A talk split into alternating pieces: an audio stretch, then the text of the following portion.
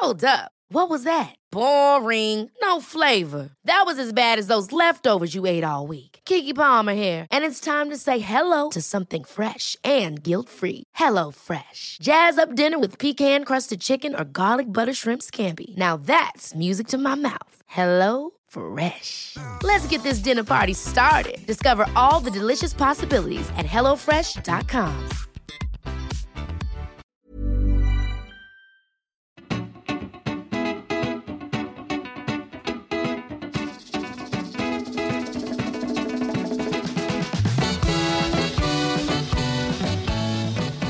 Muy buenas, humano, muy buenas, persona que me escuchas. Yo soy Tamara Pazos, divulgadora científica con formación en biología y neurociencia, y estás escuchando las reflexiones de Un Humano por Persona.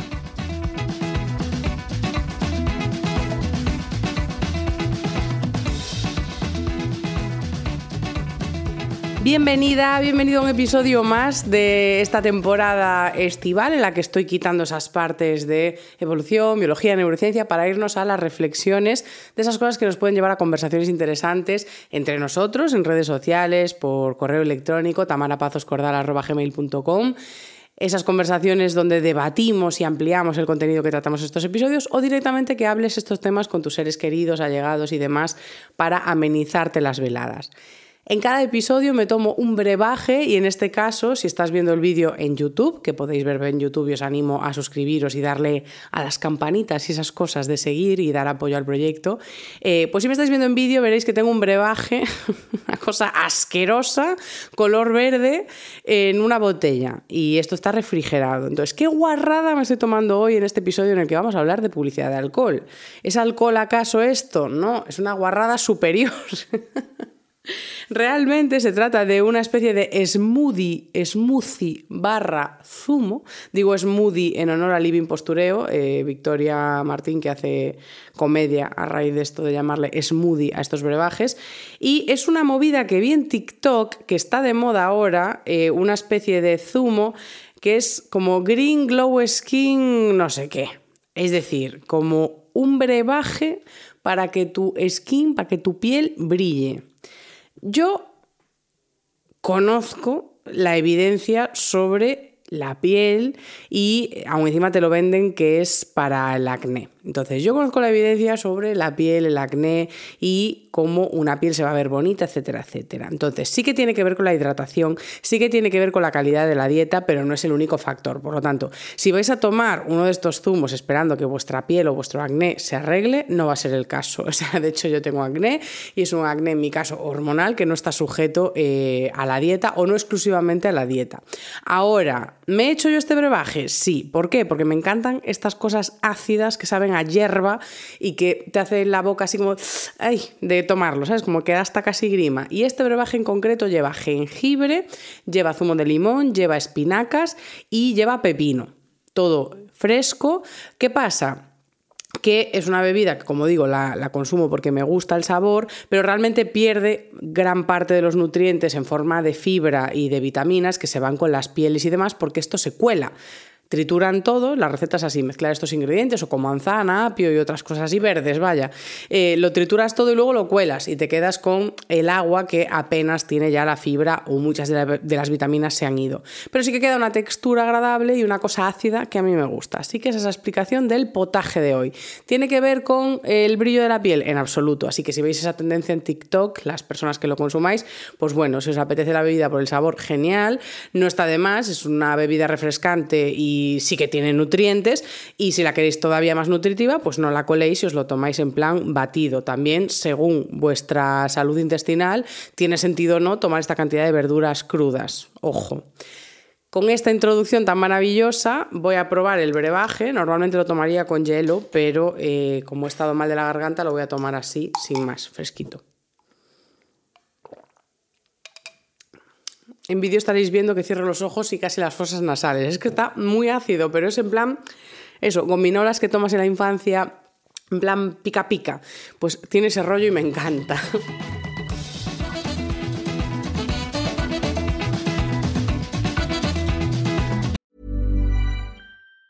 Ever catch yourself eating the same flavorless dinner three days in a row?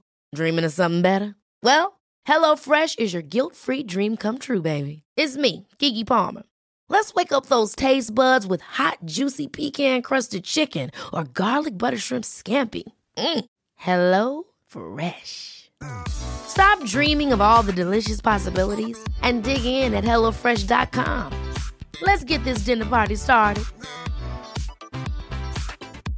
Hey, I'm Ryan Reynolds. At Mint Mobile, we like to do the opposite of what Big Wireless does. They charge you a lot, we charge you a little.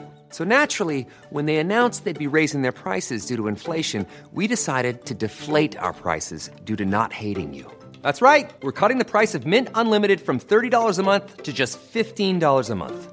Give it a try at mint mobile dot com slash switch. forty-five dollars up front for three months plus taxes and fees. Promo rate for new customers for limited time. Unlimited more than forty gigabytes per month slows. Full terms at mint mobile dot com.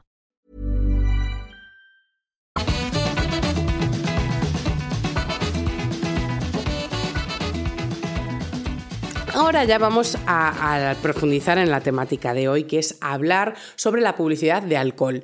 Y antes de iniciar la conversación tengo que sentar un marco conversacional.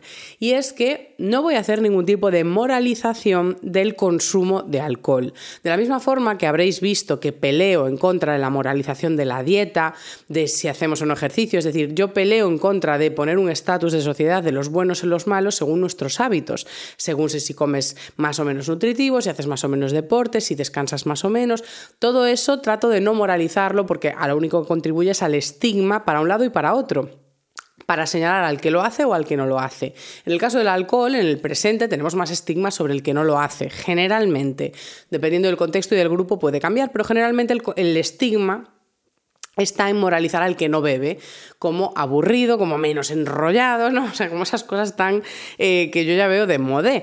Por eso quiero subrayar que cuando yo hago contenido hablando sobre la publicidad de alcohol en redes sociales, criticándola o bueno, pues haciendo este tipo de reflexiones desde un ámbito ético, no trato de moralizar a la persona que consume alcohol, a la persona que eh, va pues, al supermercado, se compra sus cervezas o sale con sus amigos y bebe, porque yo también soy esa persona, de hecho. Y aún así, aunque yo no lo fuese, no hago mi contenido en divulgación en base a mi experiencia personal, ni en cuestiones de salud, ni en cuestiones de otros ámbitos. Lo hago en base a la lectura, la reflexión, la formación, la mía académica y la que adquiero gracias a la lectura. Entonces, con todo esto sobre la mesa, creo que ya hemos asentado que aquí no hay carga moral en torno a si eres mejor o peor persona por si bebes o no alcohol, sino simplemente estamos hablando de qué, de la publicidad del alcohol en las redes sociales y en otros contextos. Eh, si bien no hay una carga moral sobre el consumo individual, es decir, sobre lo que tú decidas hacer de beber o no beber, sí que puede haber una carga moral a la hora de incitar a otros a beber. ¿Por qué? Porque conocemos muchas de las consecuencias del consumo de alcohol, sobre todo de las consecuencias de un consumo de alcohol a unos niveles tan normalizados como los que tenemos en sociedad. Doy un par de notas, aunque os recomiendo escuchar un podcast que ya hice en esta temporada, creo que es el tercero que subí sobre el alcohol. En esta temporada en abierto, eh, en esta temporada no, perdón, en la anterior, en la primera temporada en abierto, Un Humano por Persona, tenéis un episodio sobre el alcohol, donde explico la evolución de esta bebida, o sea, de las bebidas con alcohol en la especie humana, explico las repercusiones en el cuerpo, en el hígado, en el cerebro y demás del alcohol, y luego hago también una reflexión ética sobre todo esto de la publicidad. Entonces, hoy simplemente nos vamos a ir a la reflexión ética, pero quiero subrayar que el consumo de alcohol, simplemente con dosis diarias de pues, una copa, una cerveza y demás, ya tiene impacto sobre la salud a la largo plazo en cuanto a que va reduciendo poco a poco la parte más externa de nuestro cerebro, que está vinculada a funciones ejecutivas superiores, toma de decisiones y demás, ¿no? Pues todo eso, si normalizamos el consumo a diario, va reduciéndose poco a poco. Y también algo que hemos normalizado generaciones como la mía, que es el binge drinking o el consumo de alcohol eh, agudo, por, por así decirlo, como concentrado en el fin de semana, tiene unas repercusiones como las que podría tener el consumo normalizado eh, de una persona que tiene pues, una adicción a la, a la la bebida, así como el impacto sobre el cerebro y cómo reacciona esta a la publicidad de alcohol y demás. O sea que de verdad, si os interesa este tema, os recomiendo ir a escuchar ese episodio completo. Hoy solo quería poner estas notas porque sabemos que el alcohol tiene un gran impacto en la salud. Sabemos las muertes que provoca al año, directas por causas sobre el cuerpo o indirectas por accidentes. También sabemos la carga incluso económica que tiene sobre el sistema de salud. O sea, todas esas cosas van acumulando datos y hace que desde los gobiernos e instituciones se tomen medidas para intentar reducir su consumo. Si Sin embargo, hay entidades que se benefician del consumo, que son las propias marcas que venden estos productos. Por lo tanto, interesa hacer una publicidad que aumente el consumo de las personas. ¿Qué formas tienen el marketing y la publicidad de conseguir aumentar el consumo de alcohol en las personas? Va a haber dos vías. Por un lado está conseguir los primeros consumos de alcohol. Es decir, a nivel humano es muy difícil conseguir que alguien consuma sustancias que generalmente tienen un sabor fuerte, que tienen un sabor tóxico porque son sustancias tóxicas y el cuerpo sabe identificarlos. Entonces es muy difícil conseguir unos primeros consumos de esas sustancias. Porque a priori no vas a querer consumirla, tiene unas, unas connotaciones negativas para la salud en cuanto a eh, malestar físico, mental, deterioro cognitivo, deterioro físico. Entonces, a priori, un humano suelto, sin una estructura social que le empuje a consumir alcohol, pues es difícil que tome la decisión consciente de querer beber, ¿no? ¿Para qué? ¿Para qué quiero beber yo eso si sé que me va a sentar mal? Entonces, dentro de ese marco, ¿cómo conseguimos los primeros consumos? Primero, hay una parte que no depende de las marcas de alcohol, que es la normalización del consumo en la sociedad. Y eso ya está antes, o sea, en otras cosas igual no, pero en cuestiones de consumo de alcohol, eso ya viene de largo recorrido, normalizar el, el consumo de alcohol en la sociedad. Hubo tiempos en los que en Europa se bebía alcohol incluso niños porque no teníamos agua limpia, por así decirlo, y el alcohol al estar, al estar fermentado, pues era una medida casi más segura que beber agua. Entonces, realmente lo del consumo de alcohol en nuestra especie, sobre todo en nuestra sociedad, estaba ya muy normalizado. Pero después, lo que podemos hacer como marcas es reforzar esa normalización. Y aún encima podemos hacerlo en etapas de la juventud en las que la persona quiere una validación social. Es decir, etapas de la adolescencia o adultos jóvenes que empiezan a desvincularse un poco del núcleo familiar para buscar su propia identidad. Quieren saber quiénes son, encontrarse en el mundo y lo van a hacer construyendo una identidad en base a referentes, cogiendo una cosita de aquí, otra cosita de allá, de personas que me caen bien, de personas a las que yo admiro, entonces quiero copiar un par de cosas de esas personas. Entonces, esto lo han hecho las marcas que promocionan este tipo de sustancias que son adictivas, que son perjudiciales para la salud, como el tabaco o el alcohol. Lo que han hecho es coger referentes culturales. Esto el tabaco lo hizo fenomenal, con muchas actrices, actores de Hollywood, metiendo el tabaco casi en cualquier contexto, y con el alcohol ha sido un poco lo mismo. Da igual para lo que sea, para lo bueno, para lo malo, para celebrar, para... Eh, recordar, para estar triste, el alcohol vale para cualquier cosa. Con el tabaco hicieron un poco lo mismo y aún encima lo vincularon a referentes.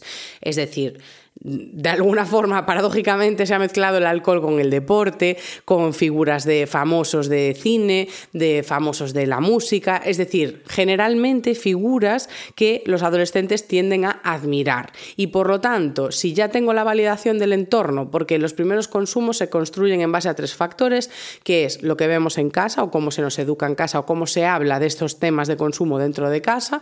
Por otro lado está el, el grupo inmediato, es decir, qué están haciendo tus amigos, tus amigos están consumiendo alcohol, tienes la oportunidad, tienes el alcohol alrededor para probarlo. Y por último está el tercer impacto, que es el, ese, el de las redes sociales, el de los medios digitales, el de la televisión, el del cine. Es un gran medio sociabilizador que normaliza ciertas conductas o las hace deseables. Entonces, en ese momento de la adolescencia en el que tú buscas tu lugar en el grupo y buscas tener un buen estatus dentro del grupo, cuanto más te parezcas a los referentes culturales del momento, mejor. Y si esos referentes están haciendo promoción de alcohol, esto normaliza más el consumo, incluso lo hace deseable. Por lo tanto, esa es una de las vías para conseguir los primeros consumos. A pesar de que la sustancia sepa mal, a pesar de que la sustancia siente mal, a pesar de que vomites, de que te encuentres mal, de que tengas resaca, de que tengas efectos desagradables, logramos vincular el alcohol al éxito social, a la aceptación. Entonces, te la bufa, o sea, es que te da igual lo mal que te encuentres por el alcohol. Has conseguido pertenecer al grupo, estás comportándote como la mayoría, entonces pagas el peaje, que son esas consecuencias para la salud. Y después tenemos la segunda vía por la cual el marketing consigue aumentar el consumo de alcohol, que es el hecho de que el alcohol es una sustancia adictiva y en sus primeros consumos va a lograr que tu cerebro sintetice mucha más dopamina de lo normal. Es como que te da una respuesta desorbitada, modo ¡buah! ¿Cómo nos mola esto? Entonces, cada vez que ves siluetas de marcas de alcohol, cada vez que ves un anuncio de alcohol, aunque tu cerebro sea adulto, sea formado y tú digas, bueno, ya es una persona adulta, es capaz de tomar sus propias decisiones, en ese momento ese anuncio penetra a mis partes más, es que no quiero decir primitiva por no simplificar al máximo la divulgación, pero a esas partes que pueden promover la impulsividad, apaga un poquito esa dopamina, mi parte prefrontal que toma las decisiones a largo plazo, entonces me vuelvo más impulsivo. Es decir, es una publicidad, las publicidades en torno a las adicciones son súper efectivas porque van directamente al cerebro. Entonces inhiben y coartan el libre albedrío de la persona, porque si yo ya entro directamente a una región de tu cerebro que sintetiza un poco de dopamina, es decir, una molécula que te motiva a este consumo, ya no pasa por la valoración. Es decir, o es más difícil que tú valores de forma consciente si quieres consumir eso o no. Entonces, aún encima, cuando esta promoción, y ya vinculamos al tema de hoy, cuando esta publicidad se hace en el ambiente de las redes sociales, tenemos un contexto diferente y es, estamos en un entorno gamificado y un entorno que en sí mismo promueve la impulsividad. Entonces, imaginad que ya estáis dentro de las redes sociales, estás haciendo scroll y ya estás ahí en un bucle de siguiente, siguiente, dame más dopamina, dame más chute, venga, venga, pum, pum, pum. Poco a poco se va apagando esa parte del prefrontal, por así decirlo, o se va inhabilitando un poco más y te conectas más a una parte emocional de seguir pasando, seguir obteniendo recompensa, de ese efecto tragaperras. Entonces, si en ese espacio cerebral metemos la publicidad de alcohol, lo tenemos aún más fácil, porque ya tenemos esas partes de pensamiento a largo plazo, de conectar con mis decisiones y mi atención plena, eso ya está off y aún encima metemos una publicidad que promueve más impulsividad, que promueve más eh, esa toma de decisiones impulsiva. Pues claro, es que te levantas de verdad, o sea, queriendo sin querer te levantas o te queda ahí el run run de que te apetece la cervecita. Es decir, son publicidades súper efectivas. ¿Qué pasa con todo esto? Que no estamos descubriendo ahora la panacea. Esto ya se sabe en las agencias de regulación, ya se sabe en sociedades que tratan de buscar beneficios colectivos para la salud. Y esto ha hecho que llevemos años con regulación sobre cómo se hace la publicidad eh, de alcohol en las redes sociales y, eh, bueno, perdón, en la televisión y en los medios eh, y en general en... en los medios de, de comunicación, tanto de prensa escrita, como de radio, como de televisión. A eso me refería. Entonces, esta ley es como del ochenta y ocho, si no me equivoco. Es decir, tenemos, sí, una ley general de publicidad que eh, an, dictaba que no se podía anunciar, sobre todo en horario de, de menores, pero en general en la televisión quitaron la publicidad de alcohol y ya está. A modo de la, los alcoholes que superen los veinte grados no se podían anunciar en televisión. Paradójicamente, en vez de ir para adelante, vamos un poquito para atrás eh, y luego, que yo no quiero hacer crítica eh, política aquí, pero sí que es cierto que a veces no nos fijamos en qué está haciendo cada gobierno y que sepáis que en dos mil veintidós, lejos de hacer una ley más restrictiva, abrimos la manga en la televisión porque permitimos la publicidad de más de veinte grados de alcohol de madrugada. Antes no se podía, a partir de dos mil veintidós sí. Muchas gracias por esta medida, ¿eh? O sea, de verdad, está muy bien. Eh... ¿Qué más se, se hizo? Pues dejar publicidad de bebidas de menos de veinte grados de alcohol entre las ocho y las seis de la mañana. Es decir, entre las ocho y media de la tarde, creo que es, puedes empezar a anunciar cervezas en televisión. Esa sería la regulación de la tele. Después, también se ha regulado, que esto es una de las cuestiones más interesantes, cómo se hace la publicidad de alcohol. Es decir, ¿dejamos anunciar alcohol? Ok, pero ¿cómo se hace? Eso está regulado por el artículo ciento veintitrés, que es el artículo sobre comunicaciones comerciales audiovisuales que fomenten comportamientos nocivos para la salud. Y en el punto tres habla de bebidas alcohólicas. Entonces, básicamente este punto lo que resume es que no podemos hacer publicidad de alcohol que vincule el éxito a la bebida, que vincule el éxito bien sea en el deporte, en la vida, en el ámbito académico, en el ámbito profesional, en el ámbito sentimental. Eso no es legal, no podemos hacer ese tipo de publicidad, ni con el alcohol, ni con el tabaco, y a priori creo que con el juego tampoco, aunque con el juego hay unas cláusulas de autorregulación que son un poco diferentes, eh, sobre todo para redes sociales, pero a priori esto, eh, cualquier comunicación audiovisual que pueda considerarse de efecto con comunicación audiovisual está acogida por esto, y es que no puede hacerse esa vinculación. Entonces, como yo no quiero hacer acusaciones directas a marcas, porque, porque no quiero meterme en movidas eh, a, a título personal en contra de ninguna marca concreta, voy a hacer un ejemplo de una campaña de alcohol para que me digáis y reflexionemos si eso sería legal o no, o está bien o no. Ya podemos empezar a moralizar cosas concretas. Entonces, si en una marca de, de alcohol decide hacer una campaña que diga, por ejemplo, que eh, una persona se ha atrevido a hacer cosas en el ámbito personal, laboral, académico, y la campaña consiste en eso, en coger a influencers y personas relevantes que dicen, oye, estoy con una botella en la mano diciéndote, pues me he atrevido a hacer esto y esto y esto y esto y esto, acompañado de esta marca de bebida. En ese caso sería un ejemplo perfecto de cómo estamos vinculando una bebida a aspectos positivos en cuestiones sociales, en cuestiones de eh, conseguir, ascen- bueno, iba a decir ascensor social, pero no es ascensor social en sí, sino simplemente conseguir logros vitales. Lo estamos vinculando a la marca de alcohol. En ese caso, no estaría cumpliendo esta normativa, ese tipo de colaboraciones. Sin embargo, podemos verlas parecidas en redes sociales, por no decir clavadas. Eso sería un ejemplo. También eh, podríamos hablar de otras campañas en las que se vincula la familia, la cultura y, y el juntarse muchas personas también a marcas de alcohol. Después, otra de las cuestiones que se hace mucho es sacar eh, productos de alcohol que tienen vinculación a la salud, es decir, sacar alcoholes con eh, sabores a frutas y poner frutas por el envase. Esto, por ejemplo, en vapeadores ya no es legal, en alcohol sigue siendo legal porque sí que llevan ese ingrediente, entonces creo que hay regulación eh, por los códigos de alimentación y etiquetado y demás. No sé si a largo plazo van a permitir que siga siendo legal. ¿Por qué? Porque casi que te venden, pues este, esta ginebra tiene melón y vinculas la figura del melón a la ginebra. Y aún encima lo que hacen con eso, que eso es a mí lo que me preocupa mucho, porque están usando a influencers que tienen impacto en personas muy jóvenes para anunciar ese tipo de bebidas, a modo ginebras con sabores de frutas.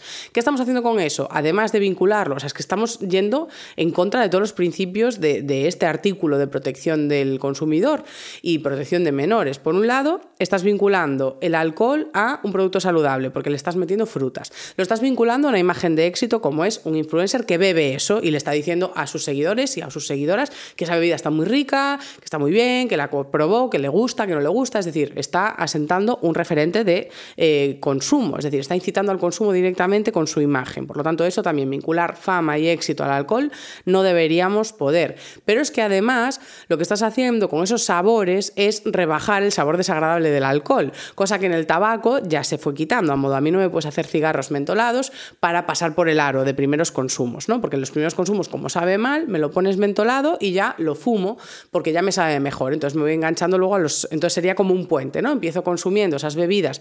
De hecho, yo cuando era más joven y empezábamos a beber, bebíamos eh, vodka que sabía a, a mora.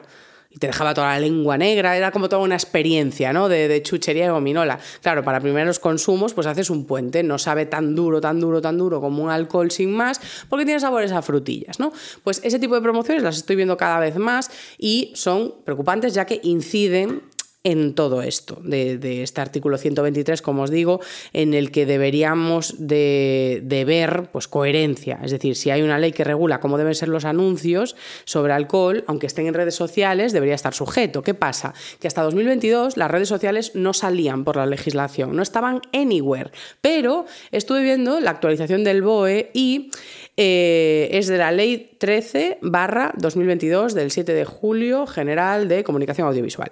Y en el título cinco dice eh, que sobre la prestación de servicio de intercambio de vídeos a través de plataforma. Es decir, es la Ley General de Comunicación Audiovisual que dicta qué se puede hacer y qué no se puede hacer en los medios de comunicación audiovisual, y por primera vez se recogen las plataformas de intercambio de vídeos, que pueden ser, por un lado, pues plataformas como Netflix, H B O y todo eso donde consumimos series, pero también hace alusión a las redes sociales como un medio de difusión.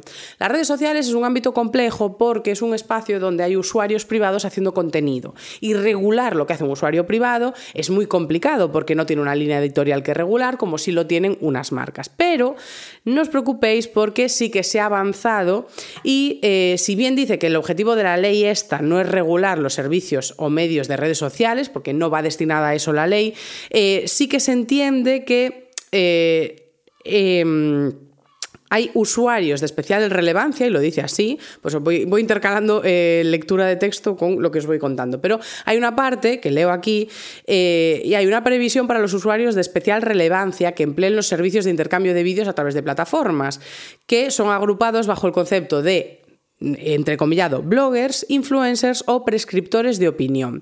Estas personas gozan de relevancia en el mercado audiovisual desde el punto de vista de la inversión publicitaria y del consumo, especialmente entre el público más joven. Por lo tanto, esta ley para mí es una esperanza y dice que la propia Directiva de Servicios de Comunicación Audiovisual señala lo siguiente, y es que los canales o cualquier otro servicio audiovisual que estén bajo la responsabilidad editorial de un prestador pueden constituir servicios de comunicación audiovisual en sí mismos. Entonces, yo aquí lo que entiendo, y aquí es donde necesito, sea alguna persona, eh, pues, pues eso, que, que entienda de derecho, legislación y demás, que tenga más formación concreta en esto y sepa interpretar mejor la ley, yo aquí entiendo que lo que dice es que eh, si hay una responsabilidad editorial de un prestador. Yo entiendo que una marca que contrata a un influencer es esa responsabilidad editorial, en la que hay una línea concreta de cómo se hace esa promoción, cómo se hace ese anuncio, cuál es el target y todo eso, ¿sabes? No es un, no es un usuario a nivel individual iniciando una campaña en su casa, de decir, oye, bébete una conmigo, sino que hay una empresa, un prestador que contrata y demás, ¿no? Y lo hace a través de, eh, de plataforma de intercambio de vídeos. Entonces, dice aquí que eh, es, pues el desarrollo incipiente de estos servicios, pues mmm, no permite que hagamos todavía la ley, que yo creo que sí, pero bueno, pero dice que sí que establece una, una serie de obligaciones básicas relativas a los principios de la comunicación audiovisual, que van a proteger el menor y a la protección del consumidor. Entonces, con todo esto que acabo de contar, yo entiendo, pero ya digo, eh, todo esto son premisas y asunciones, y me gustaría continuar a nivel profesional investigando todo esto para ver si hay algo que podamos hacer para regular eh, estas publicaciones y proteger a los consumidores mayores de edad y a los menores también. ¿Por qué? Porque con trece años puedes entrar en las redes sociales. Había parte de esta legislación y algunos artículos que determinaban que se podía hacer publicidad de las redes sociales siempre y cuando hubiese un acceso de para man- mayores de dieciocho años. Pero esto no lo hay. Ni siquiera lo hay cuando te suscribes a cuentas. O sea, por ejemplo, una manera de proteger sería tener cuentas pseudo privadas. Es decir, si tú vas a hacer, a mí se, lo presento como una idea, por ejemplo, queremos preservar la libertad de publicitar alcohol en nuestras redes sociales porque somos usuarios privados, ¿no? Y, y so, hago un contenido y no soy una gran empresa de alcohol haciendo estas colaboraciones. Pues directamente lo que se podría hacer es que las cuentas de perfiles que sean de influencers que van a hacer colaboraciones con marcas de alcohol, pues a ese perfil que puedan acceder personas solo de mayores de dieciocho años, por ejemplo. Otra medida, los anuncios que sean de alcohol, antes de que te salga la publicación, igual que sale contenido violento y das a aceptar a ver, pues que salga un ¿eres mayor de dieciocho años? Sí, no. ¿Sabemos que los de trece años le van a dar a que son mayores de edad? Sí, pero por lo menos ya sale ahí otro resorte de no deberías estar viendo esto. Ya hay otro límite. Aún así, ya digo, bueno, todo llegará, y lo que sí que creo que se debería preservar son eh, estas normas básicas de cómo se debería hacer la publicidad de alcohol, en la que no debería estar vinculada a influencers y a personas referentes. O sea, es que a este absurdo vamos a llegar una y otra vez, porque si respetamos la, los principios básicos que respetan la libertad individual y el libre albedrío de la persona, in, incidir directamente en la valía en sociedad vinculándola al alcohol va a incidir en eso. Y de la misma forma que colarte anuncios en una plataforma digital que ya te pone en un modo de, bueno, pues voy de forma impulsiva, impulsiva, impulsiva, y aún encima me metes un anuncio de alcohol que desata partes más impulsivas de mi cerebro. Entonces, en ese contexto, yo no veo un marco realmente seguro en el que se pueda introducir la publicidad de alcohol en las redes sociales. Ya digo, por, por la propia estructura que tienen. Proteger a los menores me parece más fácil, eso sí. O sea, proteger a los menores en ese aspecto, creo que puede haber medidas para que no accedan a ese contenido, directamente poner esas cuentas privadas o eh, poner, pues eso, pues avisos de, pues si no tienes más de dieciocho años no puedes ver esto. Incluso que tengas la cuenta registrada y que tengas que, pues ya que nos mandan eh, verificar nuestra identidad, pues que tengas que verificar la edad que tienes en Instagram, y si su, tu usuario no está vinculado a una cuenta de más de dieciocho años, pues no puedes ver las publicaciones de ese influencer que ha hecho una colaboración con marcas de alcohol, por ejemplo, ¿vale? O sea, las leyes de protección de menor creo que tienen que ir por delante. Entonces yo creo que todo esto sí que se puede avanzar a largo plazo en, en ir cambiando un poco esto. Después, reflexión a título individual en el presente. Yo aquí mmm, solo quiero animar a cualquier persona que tenga esa capacidad de prescriptor de opinión o de influenciar y demás, que reflexione hasta qué punto le interesa. También digo que es una putada tener a marcas con tanto dinero detrás de personas jóvenes que no tienen por qué ser un comité ético y personas que puede que de aquí a diez, quince años se arrepientan de haber hecho esa publicidad de alcohol. O no, o miran los billetes y dicen, ah, mira qué bien. Pero bueno, en cualquier caso, sí que quiero instar a un poco de reflexión porque eh, quiero que, que se conecte realmente con lo que implica hacer una colaboración con cualquier marca. Cuando colaboramos con una marca estamos instando al consumo de ese producto. Entonces tenemos que ser responsables porque esas personas, nuestros seguidores o las personas que siguen nuestro contenido, eh, también están vinculadas a nuestros valores y a nuestra credibilidad. Por lo tanto, confían en nuestro criterio y muchas personas pueden admirar a la persona que está generando el contenido y querer imitarla. Entonces ahí eh, estamos limitando su libertad de toma de decisiones. Entonces en ese aspecto creo que sí que hay que tomar cierta responsabilidad. No ampararnos en el discurso de yo no estoy obligando a nadie a hacer nada, porque sí que estamos persuadiendo e incitando, y lo estamos haciendo a través del marketing y lo estamos haciendo con la responsabilidad de que esa gente construyó esa plataforma con nosotros. Es decir, si no fuese por los seguidores que fueron confiando en nuestro criterio, no llegaríamos a tener grandes plataformas de difusión para esas marcas.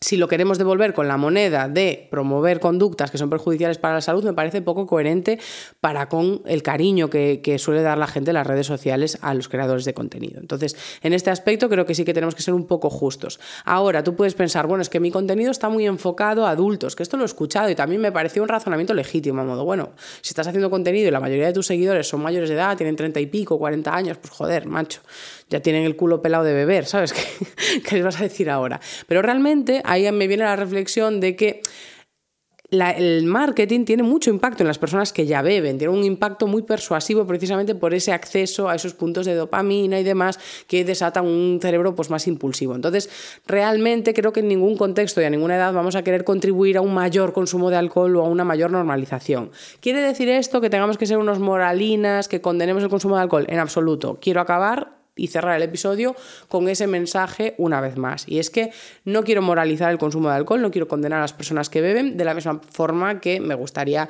eh, instar a que no se juzgue al que bebe. ¿Por qué? Porque De, creo que tenemos que empezar a pensarlo como en el tabaco. Imaginad una escena de alguien insistiendo hasta morir para que te fumes un cigarro. Es un absurdo. De hecho, muchas veces las personas que fuman o los que fumamos en el pasado, cuando alguien que había dejado de fumar o que nunca había fumado te pedía un cigarro, se lo dabas con un poco de culpabilidad, en plan de seguro, tal, ¿sabes? Como, como que con el tabaco hemos conseguido que no incitemos a otros como norma o que nos sintamos mal incluso como le digamos no fumes, hombre, tú no, ¿para qué te vas a meter en este vicio? ¿Sabes? Como que, como que echamos atrás a los demás para que no fumen. Sin embargo, en el alcohol no es así. Creo que tenemos que meter el chip tabaco un poco en el alcohol en no vas a beber, pues ya está, no te voy a incitar, no me rayes a mí para que no beba tampoco, vamos a respetar los consumos de los demás. Si hay una preocupación genuina por un ser querido que crees que está bebiendo mucho, pues se trata desde el cariño y desde el respeto y desde la preocupación, no desde la condescendencia y el paternalismo, cosa que yo hago muchas veces con mis seres queridos, pero para eso son, para equivocarnos con ellos y, y darles la turra. Pero en cualquier caso, insto a esto, a la reflexión, a, a no estigmatizar el consumo o el no consumo y en las personas que tienen capacidad de influir sobre los demás, pues que asuman esa responsabilidad con reflexión y, y con capacidad de cambio. O sea, que no, no estás, por haber hecho una publicidad con alcohol, no estás sentenciado de por vida. Pues podemos reflexionar ahora y decir, pues ahora no las quiero hacer, o yo las empiezo a hacer, que caramba, y le meto aquí el próximo programa un mojito. Así que con esto ya está, ya nos podemos ir, ya está, ya puedes apagar, ya está. Qué ácido está esto, me gusta, ¿eh? Probad esta, esta guarradilla. Venga, adiós.